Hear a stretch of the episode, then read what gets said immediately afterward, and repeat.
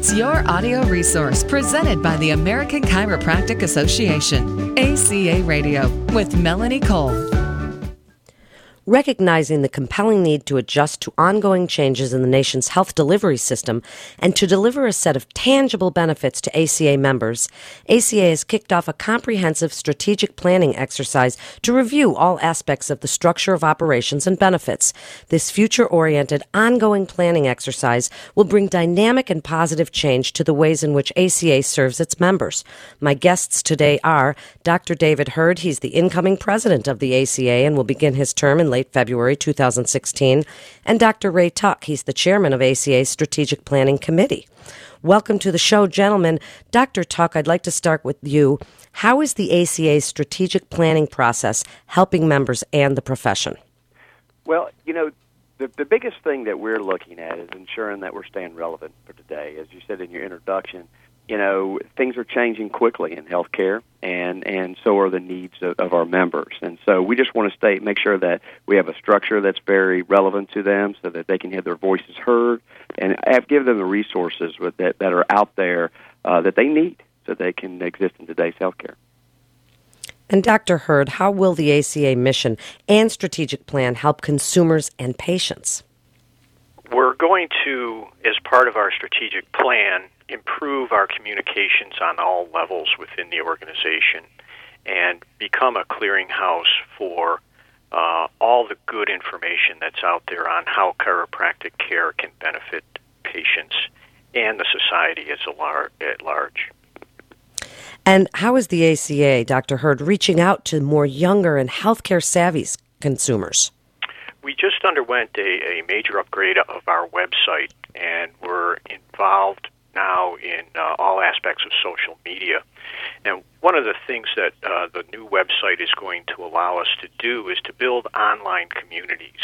And we think this is going to be a very important uh, source of information for new, younger practitioners uh, to share their ideas with us and each other on how to improve chiropractic practice.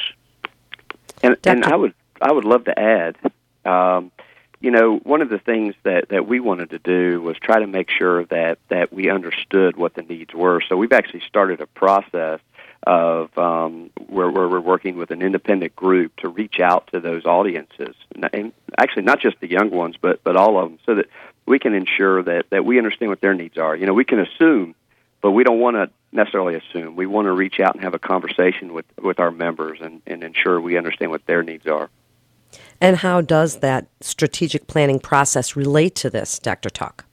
Well, and that's a great question because you know the truth is is we could have the best plan in the world, um, but if we don't have some clarity and direction, and uh, one of the things that we did as a group um, is we created something what we're calling the pillars of success, and that is ensuring that we're giving appropriate attention to policy, to advocacy, to to communication, as Dr. Herd mentioned, and of course, make sure that we're running our organization in an appropriate manner for that for that uh, member that's out there.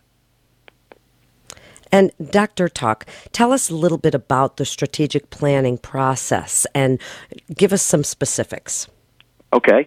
Well, you know, one of the things um, when I was uh, asked to chair this committee uh, was I actually sat down with our executive uh, committee of the ACA, which uh, it, it, it, includes the current president. Actually, Dr. Herd was on that group, and, and the current chairman of the board. And so we actually met several times to really kind of ask ourselves, who do we want to be? Um, and then we started adding the board into that conversation, and and in fact, we're actually uh, adding the the delegates from every state into that conversation as well, so that we can make sure that that everybody's heard, everybody's a part of the process, um, and and so when we look at these pillars, we want to do activities that are going to help us support that to become a reality. One of the things we did is we loosely followed uh, some guidelines that were put out by a writer named Patrick Lencioni on organizational health. And we began by answering questions about our association. Why did we exist? How do we do what we we do? And building clarity among a small group of leaders so that we all had the same message. and we're expanding that message out. Uh, we first took it to the the board of governors. Uh, they they liked what what we were doing, and now we're going to the House of Delegates at the end of February uh, with what is a really robust strategic plan that I think they're going to overwhelmingly support. Dr. Tuck, please give us some of the key components of the plan. Well, you know, one of the things that, that we're doing, I mentioned about the communications and the messaging. Uh, the other thing we're looking at is, you know, we, we created, uh, or we didn't, I wasn't there, obviously, but, but the ACA uh, was created in 1964, 63, uh, where, where a group of chiropractors came together with a common goal. Um, but when that, when that was written, that was a different time than it is now 50 some years later. Um, technology's different you know resources that are available everything from social media to email to skype. Um, so so we realize that that part of that process is going to be looking at that. Another thing uh, that that we want to do is ensure that we're being very focused on our goals. You know sometimes you can get so broad on your goals are so high level uh, that it's almost impossible to, to, to reach them. So, as Dr. Herd mentioned, with part of that process where we were uh, following uh, the Patrick Lencioni book, we were looking at is there a way for us to get more focused on our goals so we can increase the chances of us hitting some very specific targets and work together as a collective team as opposed to uh, just kind of everybody doing their own thing, which, and that's not really, that's not a good description, but hopefully that makes sense. Dr. Herd, how has the chiropractic profession changed, and how can a revitalized strategic plan help ACA remain relevant and of value to doctors of chiropractic and to the public? The profession's changed greatly because it, it's become a younger profession, and there's more and more new young practitioners, and they're looking for opportunities to participate in some of the new healthcare models uh, that have evolved with national healthcare uh, reform in the last few years. So the the solo practitioner, which was always the model that most chiropractors worked under, is slowly disappearing, and we're seeing many more group practices and integrated practices working uh, with large groups of multidisciplinary doctors. Uh, so it's a very exciting time. There's wonderful opportunities for our profession. And we think this uh, strategic initiative that we're uh, undergoing right now is going to help lead the profession into that new marketplace. That was beautifully put, Dr. Herd. Thank you so much. And Dr. Tuck, what would you like members of the chiropractic community to know about the ACA strategic plan?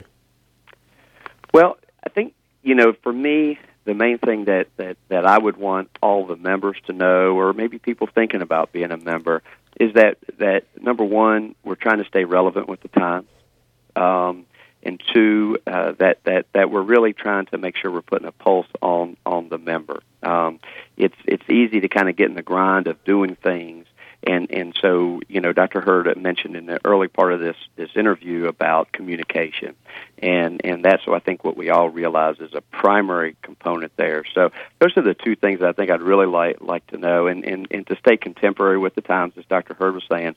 Um, you know, personally, that I'm a part of a group practice and I can tell you things have changed, and and uh, and as a result of that, uh, we're you know we think that there's a lot of other people out there who'd like to understand uh, more about it as well.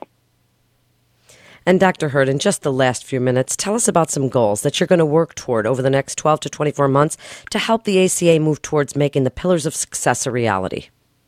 We've outlined four thematic goals that are going to help us accomplish the strategic plan, uh, strategic pillars. The first one is Medicare reform, where we're going to try to get uh, full coverage for chiropractic patients under care, where right now they're quite restricted. We're also undertaking a branding study to take a look at how we're perceived in the marketplace and what needs we need to meet for the profession. So we're going to outside professionals to really help identify some of those key parts. Uh, we're also looking at um, reviewing our entire governance structure.